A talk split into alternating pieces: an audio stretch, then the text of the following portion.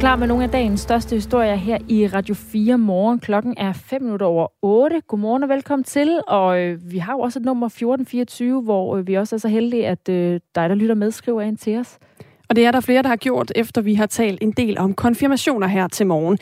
I morgen er stor konfirmationsdag, en af dem i hvert fald, og øh, derfor har vi øh, vendt forskellige måder at blive konfirmeret på. Både den øh, kristne, men også en, en humanistisk version. Og det har fået Inger til at skrive ind på 1424. Alle kulturer har fra tidernes morgen haft overgangsriter. Konfirmation er måske ikke et retvisende ord i forbindelse med humanistisk konfirmation, fordi konfirmation jo er en bekræftelse af dåben. Men der er der alligevel tale om et overgangsritual, fortæller, øh, skriver Inger her på sms'en.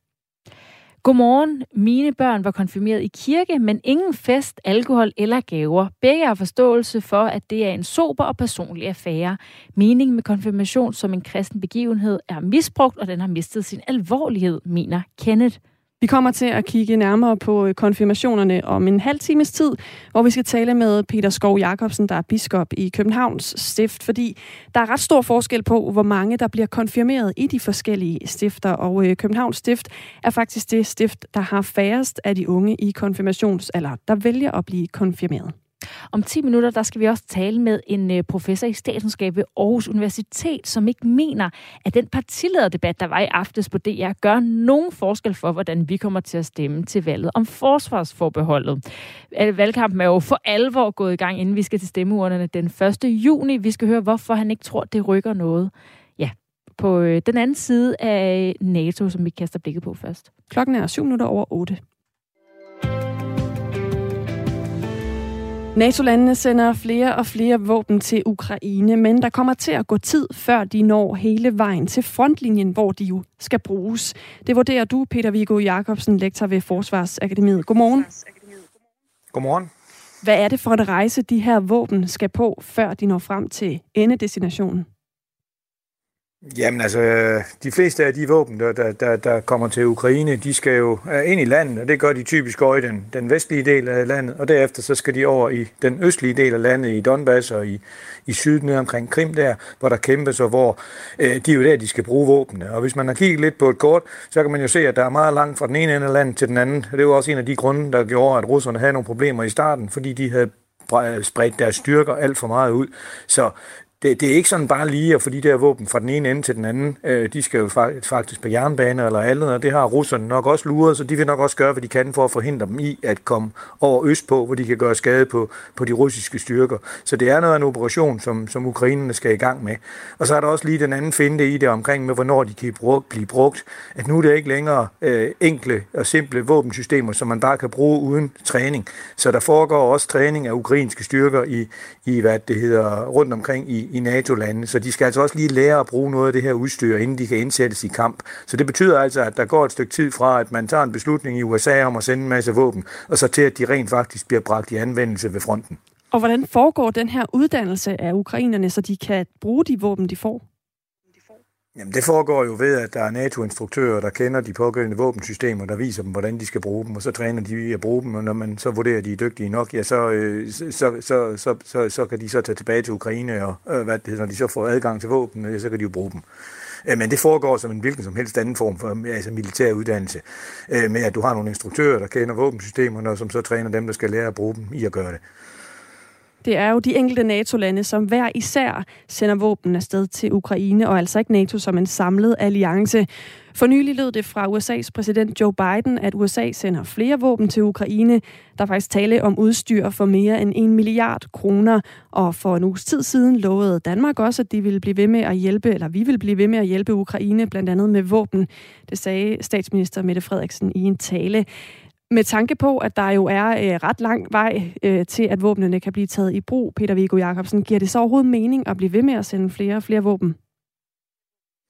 Jamen, det giver jo mening at sende flere og flere våben, fordi at krigen har udviklet sig anderledes, end man forventede i starten. I, øh, i start, inden, da, da, lige da krigen var startet, der var forventningen, at krigen ville blive relativt kort, og at russerne ville vinde.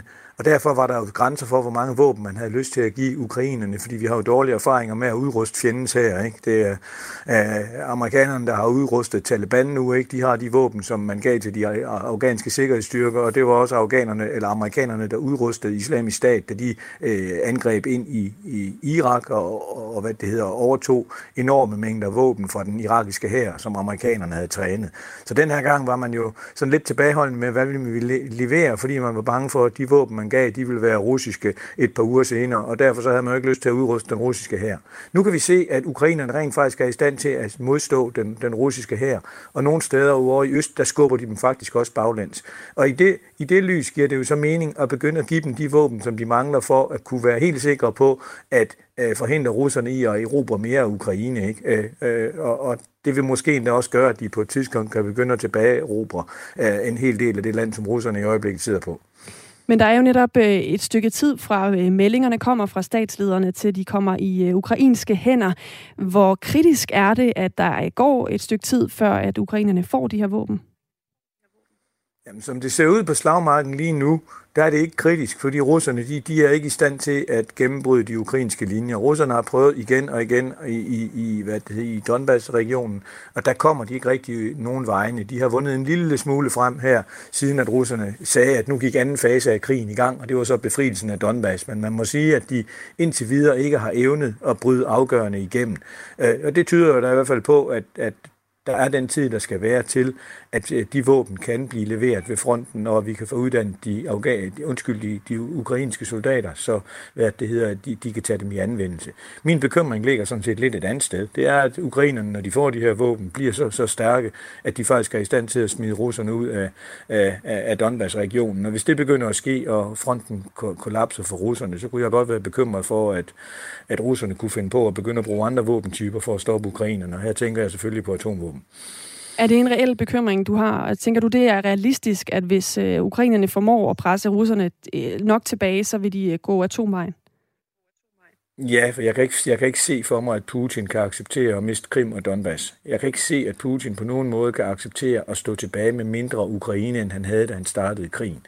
Så hvis, og det er et meget stort hvis, fordi jeg har ikke det, det fornøden indsigt i at kunne se på, altså vi ved jo simpelthen ikke endnu, hvor stor en forskel de her konventionelle våben vil gøre for ukrainerne. Men med de store problemer, som russerne allerede har, øh, og nu har vi jo ventet, jeg ved ikke hvor længe på, at russerne skulle ligesom finde et gear ekstra, og det ser simpelthen ikke ud, som om de har det så kan russerne altså godt komme i problemer, og deres militære øh, evne til dato har været overraskende dårlig. Så derfor så er det i hvert fald et bekymringspunkt, jeg har, og som jeg håber, at amerikanerne har fuldstændig styr på, for det er jo ligesom dem, der har styr på, hvad, hvad, øh, hvor meget, øh, hvordan ukrainerne klarer sig, fordi de får så massiv hjælp af amerikanerne på mange forskellige måder.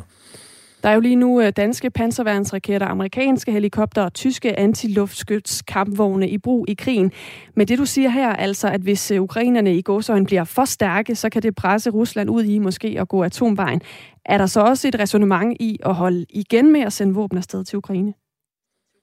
Jamen det, altså, indtil videre, så, så, så, så, så hvad det hedder, har vi jo ikke set den effekt, jeg er bekymret for. Men på et eller andet tidspunkt, så skal man i hvert fald begynde at overveje det, hvis vi kan se, at russerne begynder at, at vælge alt for meget baglæns. Så det gør de sådan set allerede nogle steder i, hvad det hedder, omkring Kharkiv-området, hvor ukrainerne efterhånden har skubbet dem helt tilbage til den ukrainsk-russiske grænse. Så hvis det bliver et mere generelt billede, så, så vil jeg i hvert fald være bekymret for, hvad russerne så kunne finde på. Og så har vi jo altså den her øh, ubekendte faktor i, hvornår de her våben når frem.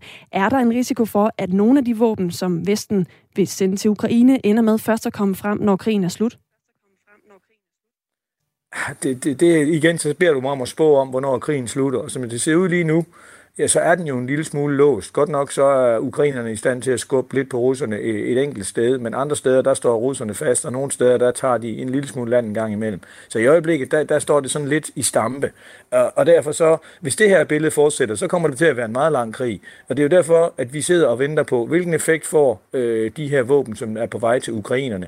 Og har russerne mere? Kan de mobilisere soldater og udstyr nok for deres store rige til, at de rent faktisk kan gå ind og gøre en forskel på kamppladsen? Og det, det, det, det har vi ikke set endnu. Jeg har ikke forestillet mig andet, at russerne vil prøve at gøre en ekstra anstrengelse for at rent faktisk at nå deres militære mål og erobre Donbass. Og på, og på tilsvarende vis, så vil ukrainerne selvfølgelig også prøve at udnytte det momentum, de har nogle steder til at tage så meget af deres land tilbage som muligt. Og derfor så tror jeg altså, at det bliver en, en, en pænt langvarig krig nu, og vi i hvert fald taler måneder, før at fronterne bliver låst. Øh, og derfor så, så tror jeg sådan set godt, at vi kan nå at give dem de der våben. Altså jeg tror, at der burde, der burde være tid nok til, at vi kan nå at få dem til fronten, øh, eller at ukrainerne kan få dem til fronten, hvis de altså evner at flytte dem fra den østlige del af landet til den, øh, eller fra den vestlige del af landet til den østlige.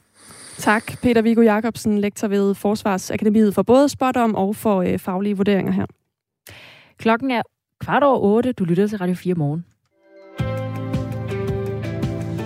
Det er Eurovision uge, mm. Astrid. Ja, nu har jeg lige lavet quiz, hvor du kunne... Øh, jeg skulle sige name droppe 2001, altså ramme årstallet for Rollo og King, så jeg kunne forestille mig, at du glæder dig rigtig meget. Det er noget, jeg holder meget af. Jeg er ikke ekspert, men jeg synes, det er rigtig sjovt at se, og jeg har fulgt det øh, første semifinale i tirsdags med interesse. Jeg skal også se den i aften.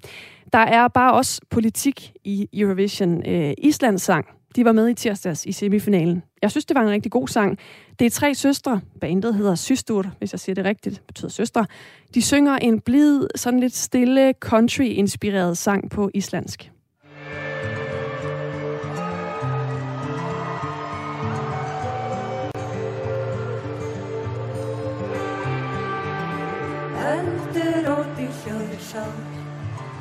Det er meget behageligt. Ja, lige så stille og roligt. Ikke? Et øh, meget sådan øh, harmonisk nummer. Det handler om den islandske sol.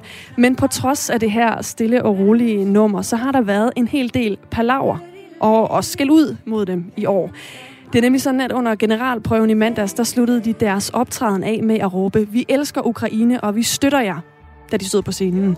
Det er noget, som øh, DR har talt med dem om. Og så noget med at tilkendegive den slags politiske ting, det er totalt bandlyst, fordi Eurovision selv siger, vi er et apolitisk show. Så er der nogen, der mener, at det er de ikke. Men det er i hvert fald det, der er meldingen fra Eurovision selv. Og derfor så fik de en regulær advarsel fra European Broadcasting Union, som er dem, der står bag Eurovision. Så var der så øh, semifinale i tirsdags. De skulle optræde igen. Hvad gjorde de så? De råbte ikke noget. Men de lavede sådan hjertetegn med hænderne, altså satte hænderne sammen i et hjerte. Og øh, så havde de også det ukrainske flag med i Green Room, altså der, hvor deltagerne sidder og, og hygger sig, øh, når de ikke lige er på scenen. Så de prøvede i det skjulte at øh, sende nogle øh, henvendelser til øh, krigen i Ukraine og det ukrainske folk. De er ret trætte af det, de her søstre, at de ikke må have lov at sige, at de elsker Ukraine. De siger til DR, der er ikke noget politisk i at sige det til nogen, at man elsker dem. Der burde være plads til at vise kærlighed og støtte. De synes, det er paradoxalt, at man ikke må hylde Ukraine for scenekanten, fordi Eurovision jo selv for eksempel har valgt ikke at tillade Rusland at stille op. Ja, de er jo ikke mere apolitiske, end at de har smidt dem ud. Lige præcis. Og det er jo en uh, kritik, der nogle gange rammer Eurovision og, og dem, der står bag. Hvor går grænsen mellem politik uh, eller, uh, eller sådan mere bare hen til kendegivelser? Ja. Det er ikke første gang, at øh, Systort her, de ytre holdninger. øh, de har også, øh, jeg var inde og se interviews med dem i går faktisk, også hvor de har været på den øh, røde løber op til og sådan noget. Der har de også øh, meget sådan øh, t-shirts på, der øh, fortaler for transkønnet. Der har også været øh, sådan nogle pride-t-shirts, har de også haft på. Så de, øh, de går jo sådan øh, ret meget op i at, øh, at fortælle nogle ting med det, de øh, siger, når de også er til interviews osv. Og, og måske gør de et eller andet på lørdag. De kom nemlig i finalen, når de øh, står på scenen i finalen. Det ved man jo aldrig. Hvad, der kan de i hvert fald ikke rigtig blive udelukket øh, længere, når først de har været på. Men øh, forløb i hvert fald en øh, advarsel har de fået i det her show. I feel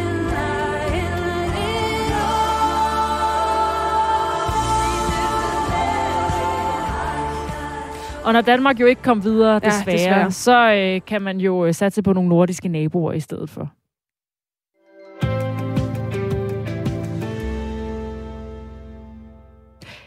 I går blev den første partilederdebat i forbindelse med afstemningen om forsvarsforbeholdet afholdt på DR, og det lød blandt andet sådan her.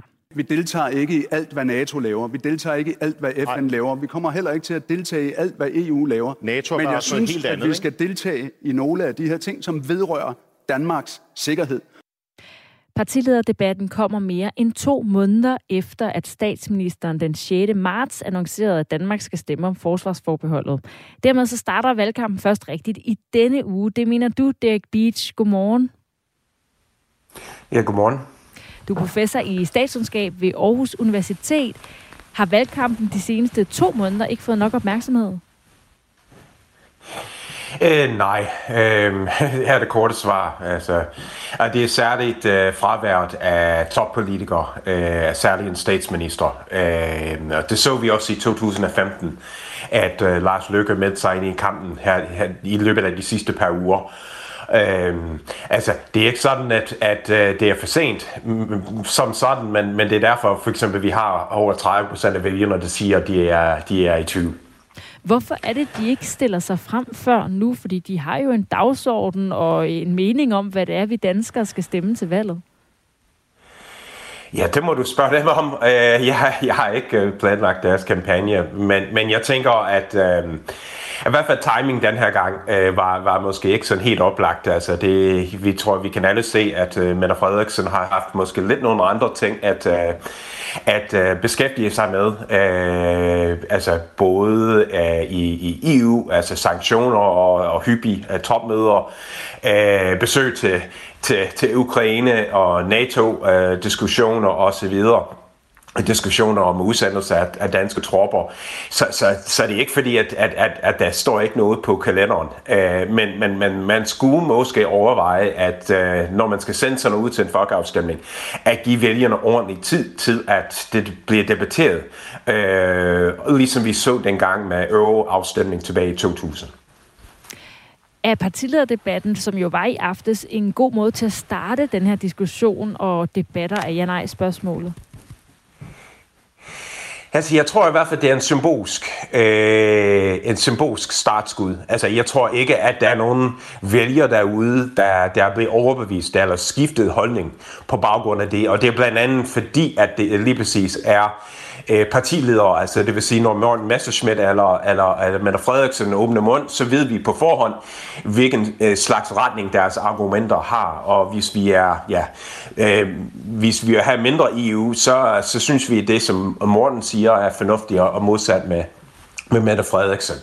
Så, så, så det er ikke sådan, at, at, at det, er, det er noget, vælgerne vil, vil bruge ret meget til, til at finde ud af, hvor de står. Men det er mere den der symbolsk, at, at, at nu sender vi et signal om, at det er vigtigt. Og det kunne man lidt, lidt sådan decideret mærke i opsætning af i går. Altså Danmarks Radio havde skruet lidt på for, for, for drama i den der udsendelse. Så, så jeg synes uh, på den måde, man kan sige, at det er, det er en vink med en vognstang til vælgerne om, at uh, det er vel at være nu, at man skal begynde at tage, tage, tage stilling til det her. Og mener du, at, den, øh, at det her symbols, øh, symbolske tiltag nærmest, end den her partilederdebat i virkeligheden så burde ligge tidligere, så vælgerne havde længere tid til at sætte sig ind i, hvad de skulle stemme? Ja, det, det, det havde jeg gerne set, og jeg havde også gerne set, øhm, ja, om, om det var ser til, men, men, men måske også noget mere sådan øh, upartisk øh, og, og, og savlig, øh, altså dybtegående øh, diskussioner. Uh, igen, det, altså jeg synes, øh, 2000 euro-afstemning er selvfølgelig også en meget, meget vigtig øh, beslutning, men det havde man flere ekspertudvalg øh, og, og, og også indblandinger på Nyrup i, i lang tid og, og så videre, så så, jeg tænker, at, at simpelthen mere information og, og, og et signal om, at det her det er vigtigt tidligere, havde i hvert fald gjort, at, at øh, mange øh, vælgere ikke havde ventet ind til sidste øjeblik at, at tage stilling. Og er der et problem med det? Altså, hvilken forskel gør det, om der er tre ugers valgkamp eller seks ugers valgkamp? Øhm, ja, i hvert fald forskning. Altså, jeg, jeg lavede øh, undersøgelse i 2015, øh, og der, der havde vi stået i en sådan nogenlunde samme situation, at, at der var 30 procent af vælgerne, de vidste ikke, hvad de ville sætte kryds ved. Øhm, og, og det vi kan se er, at de fleste øh, vælgere øh, formåede faktisk at løbe de der tre uger at finde ud af, hvad det gik ud på, og at endelig træffe et valg, som, som flugtede med deres, deres, deres grundlæggende EU-holdninger. Så det var sådan set godt nok. Øh, men men, men øh, man kan diskutere, om man får alle vælger med, øh, om alle vælger træffer øh, den, den kvalificerede. Øh, og måske særligt de unge vælgere, som, som er måske lidt sværere at kontakte med traditionel, øh, som for eksempel en Danmarks Radio øh, uh, partilederrunde eller aviser. Øh, så, så det er et spørgsmål om, det er alle vælgere, der bliver kontaktet og, og, og, og oplyst. Og ligeledes, altså det kan komme af et eller andet overraskende begivenhed til sidst, som, som skubber det lidt. Og, øh, ja, så det ikke... og, og det havde, havde det måske... Ja, ja undskyld. Bare for at sige, så det er ikke nødvendigvis altså et problem, at valgkampen først starter nu, tre uger før? Nej, altså, altså jeg er sikker på, at danskerne, ligesom de har gjort alle de andre afstemninger, vi har meget, meget stærk evidens for, at de, øh, de simpelthen tager kvalificeret stilling. De ved nok til, at de kan træffe et valg.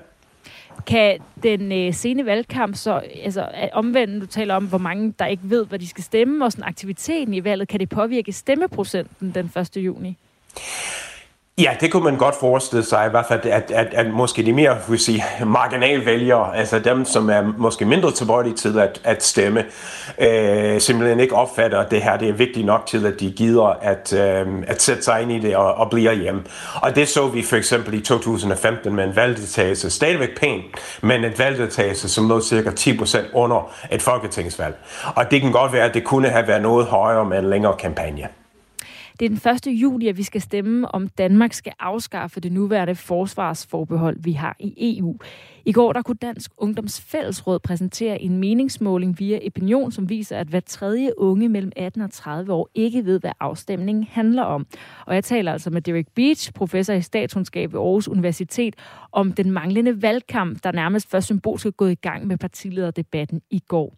Tror du, der er en sammenhæng mellem øh, også de unges uvidenhed om afstemning og den manglende valgkamp fra partierne og medierne? Det tror jeg helt sikkert. Altså, det skal nok, øh, altså når, når løbet af de næste par uger, altså det skal nok se ud øh, til, til der, hvor de er, altså om det er sociale medier, eller, eller, eller hvor de er henne. Eller øh, der er også, også mange unge, der i de næste par uger, ja, blandt andet jeg har fået mange indbydelser til, til at være moderater på gymnasier, altså det kommer til at være en masse arbejde med at komme ud der, hvor, hvor de var. Men igen, det kunne måske være udmærket, øh, at, at det startede for en måned siden, og ikke her øh, helt, nærmest helt til sidst. Hvorfor er det vigtigt, når unge skal stemme? Jamen, det er vigtigt i en folkeafstemning, at alle, altså det er folk, øh, vi vil gerne have, at alle stemmer bliver talt og hørt. Øh, og, og det er, altså vil sige, en folkeafstemning, som har en valgdeltagelse på 50 procent, er mindre legitim. Altså, den afspejler måske ikke øh, befolkningens sande holdning, øh, end, end hvis det var en valgdeltagelse på 80. Så så alt det, man kan gøre for at, at, at skubbe valgdeltagelsen op og få flere til at stemme, jo bedre i en folkeafstemning. Og det kommer jo så sandsynligvis øh, nu, som du selv siger, at der er ligesom optræ- øh, optræk til det i de kommende tre uger. Så kan det, altså, kan det i sidste ende altså, betyde, at det, at det ikke gør nogen forskel, om, altså, at stemmeprocenten bliver den samme, uanset om der har været tre eller seks ugers valgkamp? Ja, det er meget svært at, at, at, at, at det kan vi ikke vide. Øhm, altså, vi kan kigge tilbage i historien og sige, ja, men lang valgkamp i, i 2000, øh, højere valgdeltagelse, men det kan også godt være, at det skyldes, at det var euro, altså det var virkelig en symbolsk stærk, altså kronen, øh, så, og, og, og mange vælgere opfattet som vigtig. Men det vi kan se, altså jeg har selv nogle meningsmålinger i gang, og, og jeg kan se, at øh, vælgere også og synes, at det her det, det, det er vigtigt.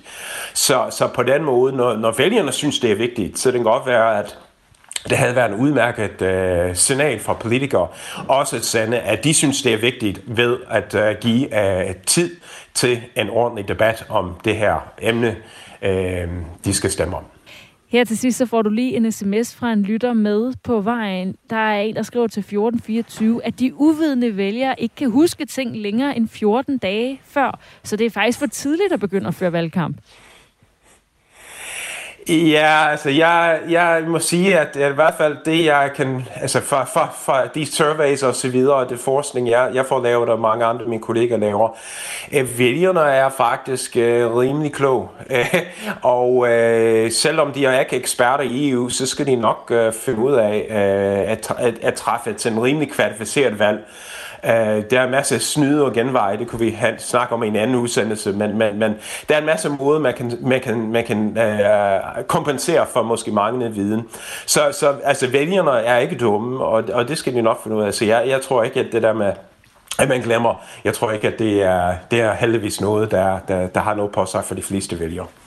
Så det fra Derek Beach. Tak fordi du var med, professor i statskundskab ved Aarhus Universitet. I går lavede Opinion en meningsmåling for DR, som viste, at 38 procent af stemmerne ville stemme ja til at afskaffe forbeholdet, og modsat siger 27 procent, at de vil stemme nej, mens 28 procent ikke ved, hvad de vil stemme. Der er ingen tvivl om, at Messerschmidt og Ellemann kom bedst ud af debatten i aftes. De andre partiledere vidste slet ikke nok om emnet, skriver Inger ind på sms'en 1424. Altså en af de lyttere, der har set den her partilederdebat i går, der øh, på mange måder jo også er med til at kickstarte den valgkamp, vi øh, ser frem imod. Det er selvfølgelig også noget, vi dækker her i Radio 4 morgen. Vi, kan tale, vi kommer til at tale meget mere om øh, valget til forsvarsforbeholdet den 1. juni. Nu er der nyheder. Klokken er halv ni.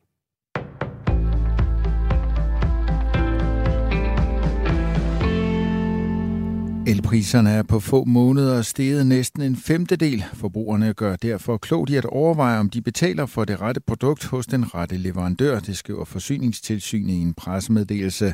Tilsynet arbejder blandt andet for at sikre lavest mulige forbrugerpriser til de danske borgere. Det seneste halvår har både danske husholdninger og virksomheder oplevet en markant stigning i prisen på el. Ifølge Forsyningstilsynet har der fra 4. kvartal 2021 til 1. kvartal 2022 været tale om en samlet stigning på ca. 18 procent. Det svarer til en stigning på knap 2.000 kroner årligt for en gennemsnitlig forbruger. Direktør i Forsyningstilsynet Carsten Schmidt siger, at når elpriserne er høje, som de er nu, så kan kan det give en større mulighed for at høste besparelser ved at vælge det rigtige produkt hos den rigtige leverandør. Det er så nødvendigvis ikke samme elprodukt, alle forbrugere har størst gavn af, siger han i pressemeddelelsen. Det kan for eksempel afhænge af forbrugets størrelse, og om man ønsker fast eller variabel pris. Alle de udbudte produkter kan ses og sammenlignes på portalen elpris.dk. Over to år inde i pandemien bekræfter Nordkorea for første gang, at der er fundet smittetilfælde med coronavirus i landet. Statsmedier kalder det en alvorlig national nødsituation, efter at landet angiveligt har undgået smitte med viruset i mere end to år. Det nordkoreanske statsmedie KCNA oplyser, at prøver fra patienter, der var syge med feber i Pyongyang, var i overensstemmelse med omikron-varianten af coronavirus. Landets topfolk herunder leder Kim Jong-un har afholdt et krisemøde for at diskutere udbruddet og har annonceret, at de vil indføre et viruskontrolsystem på et maksimalt nødsituation-niveau. Analytikere har sagt, at det nordkoreanske sundhedssystem vil have svært ved at håndtere et stort udbrud af coronavirus. Flere retsordfører beskylder nu regeringen for at omgå et løfte om at fremsætte færre lovforslag for at sikre bedre lovbehandling og undgå stress. Statsminister Mette Frederiksen lovede i sin åbningstale sidste år at sænke farten, fordi en uheldig spiral af enkeltsager og forhastet lovgivning forpester arbejdet, men det er ikke sket, lyder kritikken. Både røde og blå partier kritiserer en konkret sag regeringen for at lægge flere lovforslag sammen i et, så der på papiret er færre lovforslag, men arbejdsbyrden er den samme. Regeringens nærmeste støtteparti SF kalder det kæmpe lovkomplekser. Jeg føler, at det her det er en omgåelse af, af løftet om at fremsætte øh, færre lovforslag. Det gør jo ikke arbejdsbyrden mindre, når du stopper 3-4 lovforslag ned i et lovforslag siger retsordfører Karina Lorentzen. Den udlægning bakker de radikale enhedslisten og Venstre op om. Venstres retsordfører Preben Bang Henriksen mener, at det er urimeligt og fremhæver, at det er en ekstra byrde, når forslagene lægges sammen. Det betyder, at politikerne skal arbejde på at dele forslagene op, så de kan nøjes med at stemme for de dele, de er enige i.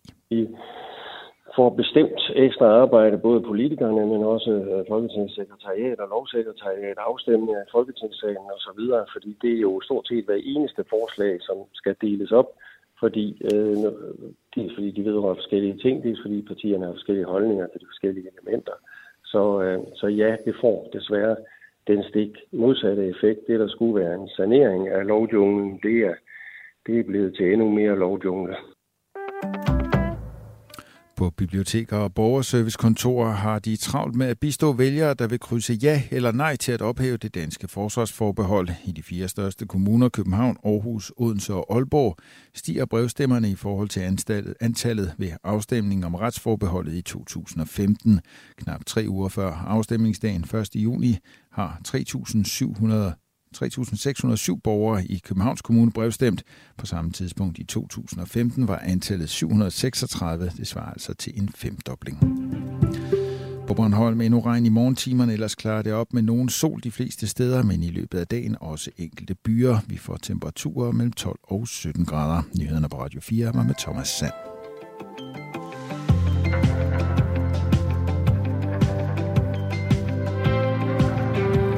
Hvis øh, Anne Vibeke er en af dem, der allerede har brevstemt, så kan vi godt gætte på, at hun nok siger nej til at afskaffe forbeholdet. Hun skriver nemlig, jeg synes slet ikke, Danmark er klar til at dele sig i et europæisk forsvar, Vores forsvar flyder med rod og dårlig forvaltning og suspekte beslutninger og skeletter i kanonerne. Vi risikerer at blive trumlet ned af stærke og dulige landes interesser. Lyder det altså fra Anne Vibeke på sms'en. Øh, I snakken om afstemningen om forsvarsforbeholdet. Valgkampen er i gang. 1. juni skal vi til stemmeurnerne. Og vi skal tale om øh, altså noget lidt i samme dur om øh, 10 minutters tid, fordi der er opstået panik blandt våbenejerne herhjemme. Et nyt statsligt e IT-system, der skal udstede nye registreringer til våben, har vist sig slet ikke at fungere efter hensigten. Altså apropos ting, der ikke er helt up to speed, som man måske kunne håbe.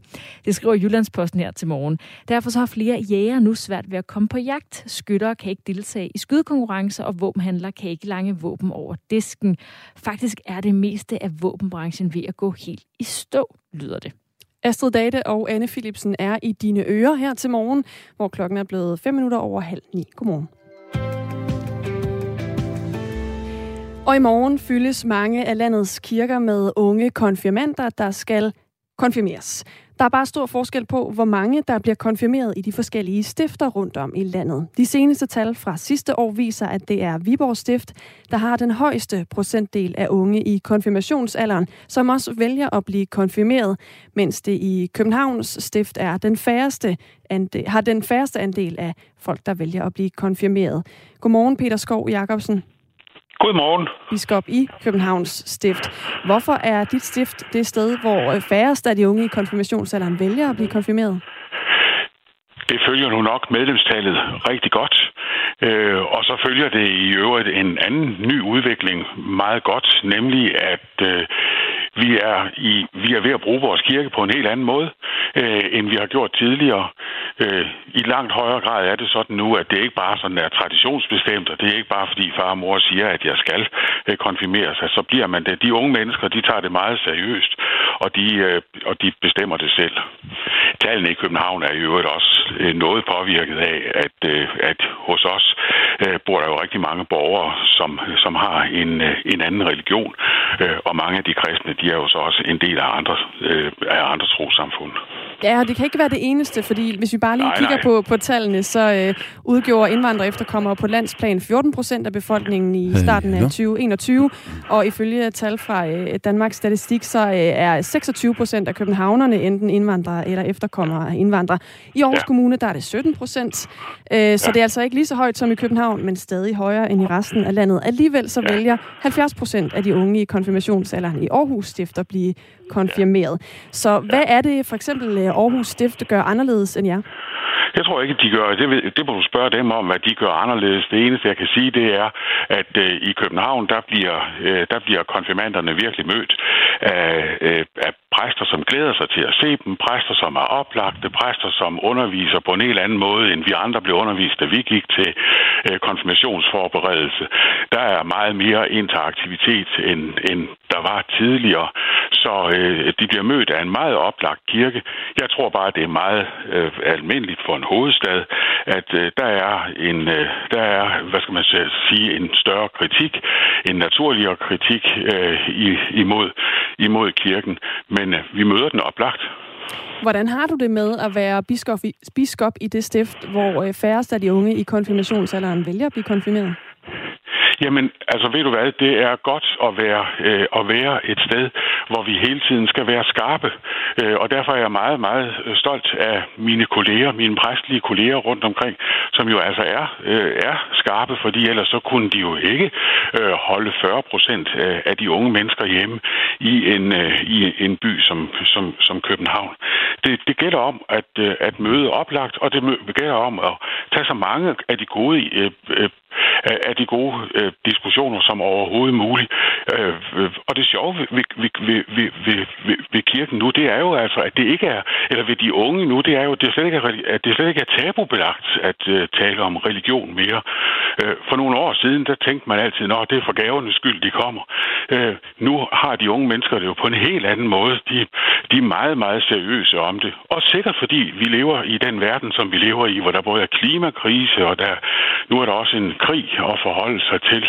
De unge mennesker, de unge har det jo tæt inde på livet, det med livets meget store spørgsmål. Så de, de er meget interessante at møde. Hvordan kan, du, øh, Hvordan kan det være, at du siger, at de er, er mere seriøse? Hvordan oplever du det? Jamen, det kan du se, når du spørger dem. Øh, øh, øh, det kan man, det, det hører jeg jo fra præsterne, når de møder dem i, i, hvad nu det hedder, i undervisning. Men når du spørger dem, øh, hvorfor de bliver konfirmeret, ja, så kommer de religiøse, så kommer det religiøse øh, langt højere op på listen, end det gjorde tidligere, nemlig at de over, over 50 procent siger faktisk, jamen det er på grund af det med Gud, og det med gaverne, det kommer så sidenhen. Jeg taler med Peter Skov Jacobsen, der er biskop i Københavns Stift, om at der er øh, stor forskel på, hvor mange der bliver konfirmeret i de forskellige stifter rundt om i landet. Og Københavns Stift er så det sted, hvor færrest af de unge i konfirmationsalderen vælger rent faktisk at blive konfirmeret. Er det noget, I arbejder bevidst på at ændre, sådan at flere unge i København vælger at blive konfirmeret? Altså, det kan du tro, vi gør. Øh, der er, øh, hvis du kan, du kan se på vores forskellige platforme, at øh, der bliver arbejdet meget intenst med det, men der bliver også arbejdet i stor respekt øh, øh, for de unge øh, hele tiden. For det handler jo ikke bare om at skabe medlemmer. Øh, øh, det handler jo ikke bare om at skabe gode tal. Det handler simpelthen om at komme i en god diskussion med de unge øh, og, og, og være en partner i samtalen om, hvad livet det egentlig går ud på. Men hvis du skal komme med nogle øh, bud, nu talte du lidt før om det her med, der også, det selvfølgelig handler om, hvor mange der er øh, kristne i udgangspunktet i øh, Københavns Stift, men hvad kan det ellers skyldes, at I ligger øh, lavt i forhold til, hvor mange der vælger at blive konfirmeret? Jamen, som jeg nævnte for dig lige før, nu nævnte du selv øh, øh, tallene, det er, øh, det er at, at, at demografien spiller en rolle, men det er ikke noget, der skal bortforklare.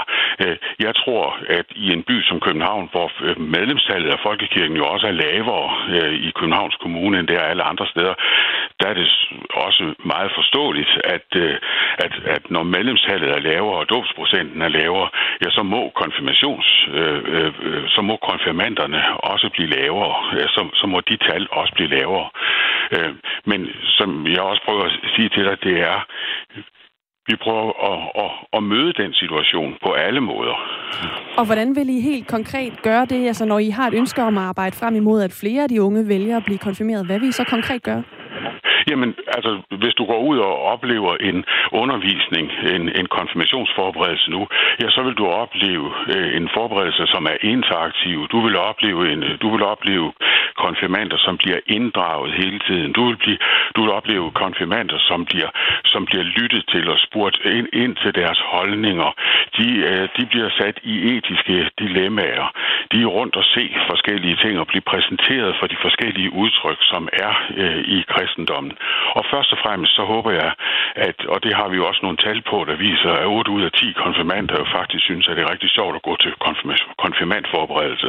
Og så må vi jo bare håbe, at de også fortæller deres kammerater det, at det her, det har noget for sig. Og der er faktisk, der er tale om en tro, som godt kan møde samtiden, og hvor vi, det giver, man bliver klogere af at tale om de her ting. Tak, Peter Skov Jacobsen, fordi du var med her til morgen. Ja, velkommen der. biskop i Københavns Stift. Klokken er 8.42. Det blå hjørne er Radio 4's nye debatprogram med de mest markante borgerlige stemmer. Jeg er fløjtende ligeglad med, hvilken farve folk har. Der er mange blå partier, og de langer også ud efter hinanden. Hvordan i alverden kan det være i Danmarks interesse ikke at give sig selv den mulighed? Er de overhovedet enige om noget? Det, det, det, det trigger det, mig, fordi... Er det nej, nej, nej, nej, lad, lad mig nu lige tale ud. Og hvad ved de egentlig i det blå hjørne? Jeg føler en større forpligtelse til at hjælpe ukrainerne, og jeg har også en større lyst til det. Lyt med i morgen kl. 11. Radio 4 taler med Danmark. Mette fra Nørrebro har skrevet til 1424, stemmer nej til afskaffelse, altså ja til at afskaffe, skal brevstemme i mit eget hjem. Og så kommer der en opfølgende sms. Se bort fra min besked. Jeg mente, jeg stemmer ja til at bevare forbehold i EU, og nej til, at Danmark fjerner vores forbehold. Er jo fra junibevægelsen og siger nej til mere EU. Og det viser meget godt den der forvirring, der er over det her øh, spørgsmål, som jo umiddelbart ser meget nemt ud. Du skal sige ja eller nej, men du skal sige ja eller nej til, at du ikke vil have noget. Ja, til at afskaffe noget. Lige præcis. Så man kunne forestille sig, at øh, den her forvirring, den er i hvert fald øh, er noget, som øh, de fleste kan genkende, når man øh, også måske i sidste ende, når man står i stemmeboksen. Det er i hvert fald en god grund til at sætte sig øh, godt ind i, i det, inden man øh, skal ind og sætte sit kryds. Og valgkampen er jo for alvor gået i gang, sådan mere symbolsk kan man måske sige, med partilederdebatten, der var på DR i går aftes. Så vi kommer til at høre meget mere om valget til forsvarsforbeholdet de kommende tre uger. Senatet i USA har sent i går aftes dansk tid stemt om, hvorvidt retten til fri abort skal skrives ind i den føderale lovgivning, så den ikke længere hviler på højesterets afgørelse i den sag, der bliver kaldt Roe mod Wade, som stammer fra 1973. Lige nu er kvinders ret til fri abort sikret på grund af højesteretssagen her, hvor det blev slået fast, at delstaterne ikke må fjerne kvinders ret til fri abort. Men ifølge et lækket dokument fra Højesteret, som det politiske medie Politico bragte i sidste uge, så fremgår det, at Højesteret vil omgøre den her sag. Og det vil altså betyde, at delstater får frie tøjler til at stramme abortlovgivningen, hvis de vil det. Det har fået det demokratiske parti til at vi have retten til fri abort skrevet ind i den føderale lovgivning. Men lovforslaget, der skulle sikre retten til fri abort i hele USA, faldt sent i aftes i det amerikanske senat.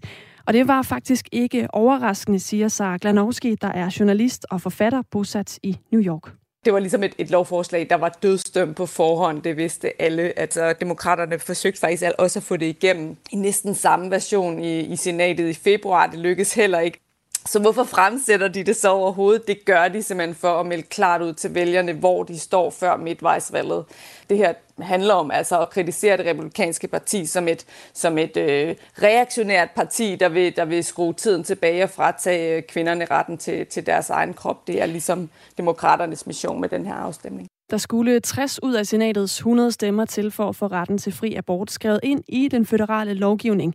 51 stemte nej, samtlige republikanere og den demokratiske senator Joe Mancini den tredje. Og usikkerheden om, hvorvidt det fremover skal være, der skal være adgang til fri abort, er noget, som amerikanerne reagerer på. Her øh, i sådan en demokratisk stat som New York, der er der jo virkelig mange øh, aborttilhængere øh, og, og virkelig mange, som har været enormt vrede og enormt frustrerede. Øh, New Yorks guvernør, for eksempel Katie Hochul, har været ude at sige, at hun simpelthen ikke vil tillade, at hendes barnebarn skal være ude og kæmpe for de samme rettigheder, som hendes generation allerede har øh, opnået. Og det, det er egentlig meget sigende for mange af de demonstranter, jeg også har talt med. Øh, mange af dem, som jeg har talt med, har, har været vrede over, at, at tre abortfjendtlige dommer, som, som Trump har ud, udpeget, øh, har autoritet og magt til ligesom at gå imod øh, folk, folkestemningen og folkets vilje. Amerikanerne er ikke vant til, altså, at højesteret indskrænker rettigheder. Øh, det er faktisk første gang, øh, det ligesom sker. Øh, så mange af dem, som, som jeg har talt med, de frygter, at homoægteskaber og andre øh, rettigheder kan blive det næste, der ryger. Men altså, jeg har også talt med abortmodstandere. Øh, jeg var blandt andet øh, her i, i weekenden til en demonstration øh, på Manhattan. Og der talte jeg med flere af de her øh, abortmodstandere, som jo virkelig er øh, begejstret for udsigten til en omstødelse af Roe-dommen. De ønsker, at abort skal forbydes i alle stater. Og de mange demonstrationer kommer til at fortsætte frem mod dommen, og formentlig også frem mod midtvejsvalget i november, siger Sarah Glanowski, der altså er journalist og forfatter og bor i New York. Især vil der være massive demonstrationer og protester frem mod øh, juni, hvor man jo forventer, at højesteret afsiger øh, den, den endelige dom. Det er jo svært at spå helt frem til, til november, ikke? Altså, men, men som det ser ud lige nu, så ser det ud til, at det her kommer til at fylde rigtig, rigtig meget. Hvis man er interesseret i hele den her abortdebat i USA, så kan man blive meget klogere i den nyeste udgave af Radio 4-programmet Verden kalder, som kan findes på vores hjemmeside radio4.dk eller i vores app. Der opstået panik blandt våbenejerne, fordi et nyt statsligt IT-system, som skal udstede nye våbentilladelser, har vist sig slet ikke at fungere. Det skriver Jyllandsposten her til morgen. Derfor så har flere jæger nu svært ved at komme på jagt. Skytter kan ikke deltage i skydekonkurrencer, og våbenhandlerne kan ikke lange våben over disken. Faktisk er det meste af våbenbranchen gået helt i stå. Trine Bølund, godmorgen. Godmorgen. Du er lærdueskytte og skulle efter planen deltage i Europamesterskaberne i lærdueskydning i Spanien om en måned. Hvordan ser din situation ud her op mod et EM? Den ser faktisk rigtig skidt ud. Øh, jeg havde faktisk set op til, at jeg skulle til EM. Det er faktisk min første EM. Jeg skal ned og skyde, så, så det har jeg virkelig sat mig op til. Men øh, som det ser ud lige nu, så, så når jeg det ikke. Og hvad er det, der er galt, som forhindrer dig i at deltage? Det er, at jeg har købt et øh, nyt øh, havlgevær øh, og fik øh, skrevet til politiet her den 20. februar. Øh, fik registreret mit våben, men jeg har intet hørt fra politiet, så jeg afventer en våbentilladelse til den jo. Hvad er det for nogle tilladelser, du har brug for, for at kunne være med? Øh, jeg har brug for en øh, almindelig våbentilladelse til mit gevær, og så har jeg øh, brug for et øh, våbenpas, for at jeg kan komme ud af landet med den. Så det her, det kan faktisk godt, altså, altså kan det forhindre i, at du overhovedet kommer med? Det gør det jo, fordi jeg skal jo have et våbenpas til mit gevær, så må jeg ikke tage ud af landet jo. Øh, så må jeg ikke komme igennem de andre lande jo. Hvad tænker du om, at der er altså et statsligt IT-kok, som formentlig kommer til at forhindre dig i at deltage? Jeg synes, det er virkelig dårligt. Øh, ikke kun for mig, som skal til EM, men også for mange andre mennesker. Men, men jeg synes, det er jo virkelig altså, dårligt også for mig, som skal til et stort EM-mesterskab. Og hvad, er der ikke nogen mulighed for at trække nogle tråde, når man nu som dig skal stille op i et europamesterskab? Det ved jeg ikke, hvad det skulle være. Altså, man kan selvfølgelig blive ved med at ringe politiet op og, og spørge, nu må de se at komme lidt i gang, men, men for mig kan jeg ikke se, hvad, hvad jeg skulle gøre. Øh, det kan jeg ikke. På grund af nye EU-krav efter en række terrorangreb levede det tidligere statslige IT-system til registrering af nye våben i år ikke længere op til kravene. Derfor blev et nyt IT-system fra Netcompany lanceret den 18. januar. Men systemet blev taget i brug, inden det var færdigt og testet, og det har siden vist sig, at det nye IT-system slet ikke kan håndtere mængden af ansøgninger til nye våbentilladelser. Til Jyllandsposten fortæller afdelingschef for politiets administrative center, Karin Jønler, at man havde en forventning om, at systemet var klar til brug få uger efter lanceringen, men at det slet ikke holder stik. Hun tilføjer, at afdelingen er meget ked af situationen, og de personer og erhverv, det rammer. Øh, det rammer blandt andet også en butikschef ved Østjysk Våbenhandel i Hedensted. Godmorgen, Claus Lundfold. Godmorgen.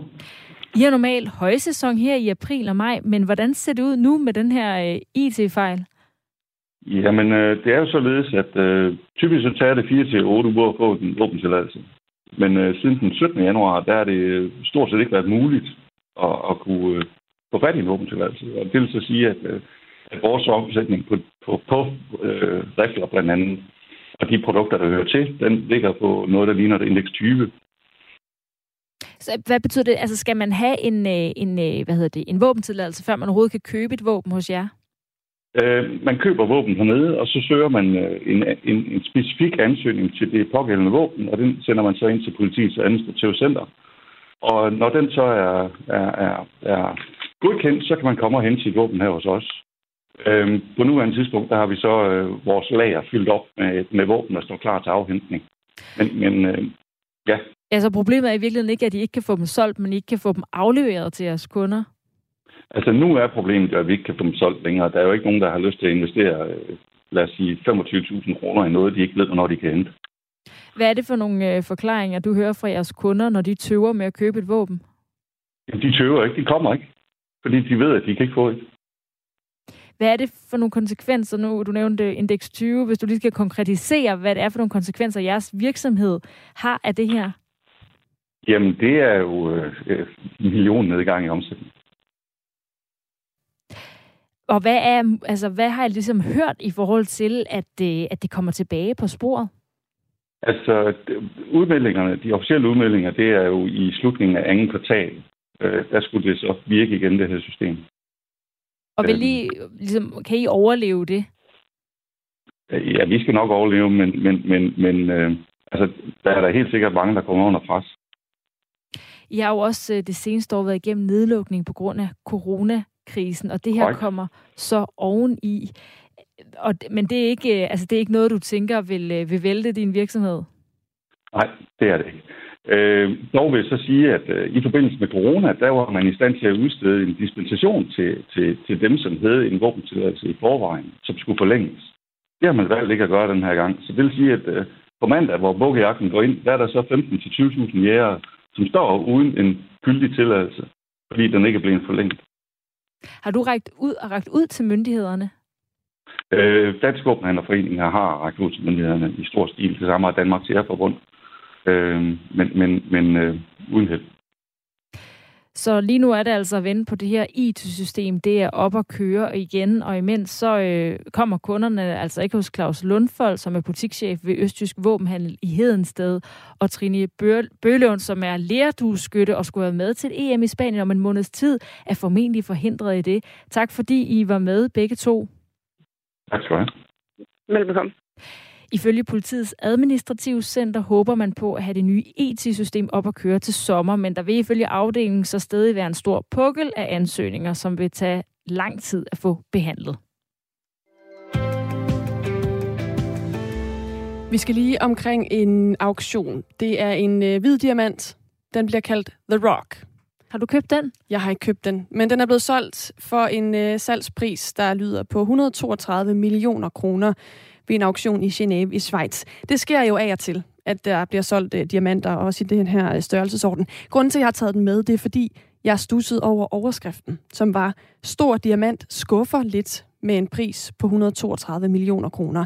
Jeg har det bare sådan, hvis man er 132 millioner kroner værd, og man så skuffer lidt, så er det heller ikke nemt at være diamant. Nej. Vel? Men er det, er det diamanten, der skuffer? Det er fordi, man havde troet, den ville blive solgt for mere. Vi skal lige over i... Altså det er prisen, det er, det er, prisen. salget, der skuffer. Det er ikke selve måden, den ser ud på, der skuffer, men det er simpelthen salget og, og hammerslaget. Øh, vurderingen lød på en pris i uh, Schweizer frank mellem 19 og 30 millioner, og så uh, landede hammerslaget altså på uh, 18,6 millioner frank. Og det var altså lidt af en skuffelse i forhold til, hvad man havde forventet, man kunne få ud af at sælge den her hvide diamant. Den er større end en golfbold. Nogenlunde på størrelse med et hønseæg. Så det er jo en ordentlig klippert af en diamant. Hvem er det, der køber sådan noget? Det ved jeg faktisk ikke. Det melder historien ikke noget om, men øh, det er nogen, der har penge. Ja, ikke? men du skulle altså ikke lige lægge dine 150 millioner i sådan en diamant. 132 af dem der, de, øh, de røg ikke lige til den. Jeg vil så sige, at øh, de havde sagt inden, altså grunden til, måske det gav mening, den skuffede, det var, der blev sagt, at den er helt perfekt symmetrisk, den her diamant. Øh, jeg forventer, det bliver et festfyrværkeri, lød det fra øh, auktionshuset Christie's øh, specialist i juveler. Og øh, ja, sådan helt derop og ringe endte det ikke. Jeg tror ikke, der blev øh, fyret øh, festfyrværkeri af, da det hammerslaget lød. Jeg har, øh, fordi vi har jo lige nogle minutter, øh, og vi kan lige rydde lidt op i, i bunken af historie her til sidst, Anne Philipsen. Jeg har nogle bud på nogen, der har råd til sådan en diamant. Okay. Der er nemlig kommet en liste over de bedst betalte sportsudøvere. Ja. Og nummer et, du behøver ikke at gætte. Nej. Det er, eller vil du alligevel? Nej. Lær, øh, eller du kan måske prøve med nogen, Ej, der er du, på listen. Du vil gerne have, at jeg prøver ja, tænker, okay. at vise, hvor, øh, en, hvor lidt det er en top 10. Sport. Så.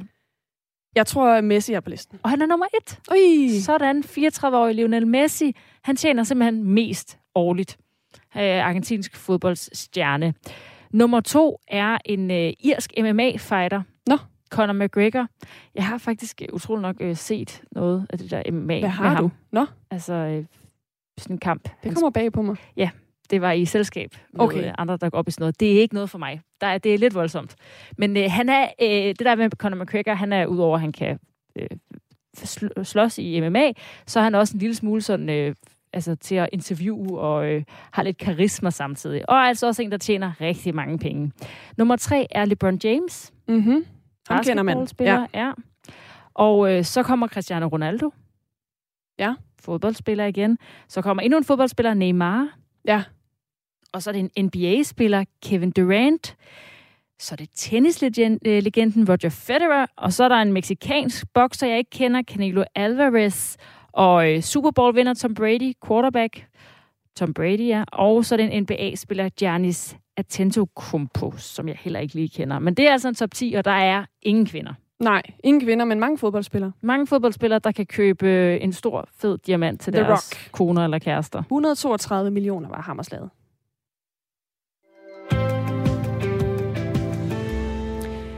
På den anden side af en øh, omgang nyheder fra Thomas Sand, så er der ring til Radio 4. I de her dage, der diskuterer en arbejdsgruppe på Christiansborg surrogati, altså rugemoderskab, hvor man øh, har en kvinde, som efter aftale føder et barn til andre, som af forskellige årsager ikke selv har mulighed for at få børn. Man har altså sat den her arbejdsgruppe i gang på Christiansborg, og det er fordi regeringen ønsker at ligestille medfædre med andre forældre. Det er et øh, borgerforslag, der blev vedtaget for nylig. Et borgerforslag, vi også dækket her på øh, kanalen. Og i den forbindelse, så skal man altså se på, om øh, reglerne for rugemoderskab skal laves Jeg om herhjemme. stopper dig lige, Hvorfor fordi det var debatten i går. Nej, undskyld. Ja. Øh, I dag, der skal de selvfølgelig, Anne Philipsen, og du skal da lytte med hele timen, snakke om. Eurovision. Det, det er godt, du stopper mig. Ja. Der lå noget forkert i mit øh, Ja. Papir her. Nå. Øh, I Ring til Radio 4 i dag, der skal vi diskutere, om vi er blevet for dårlige til at skrive og lave sange, der kan klare sig i Europa. Og skal vi ændre st- strategi? Skal vi gøre os mere attraktive, så vi kan præstere i Eurovision? Altså det her med, vi vælger måske sange, som vi kan lide. Men man kan jo være lidt taktisk i at være sådan, vælge sange, som man ved, resten af Europa kan lide.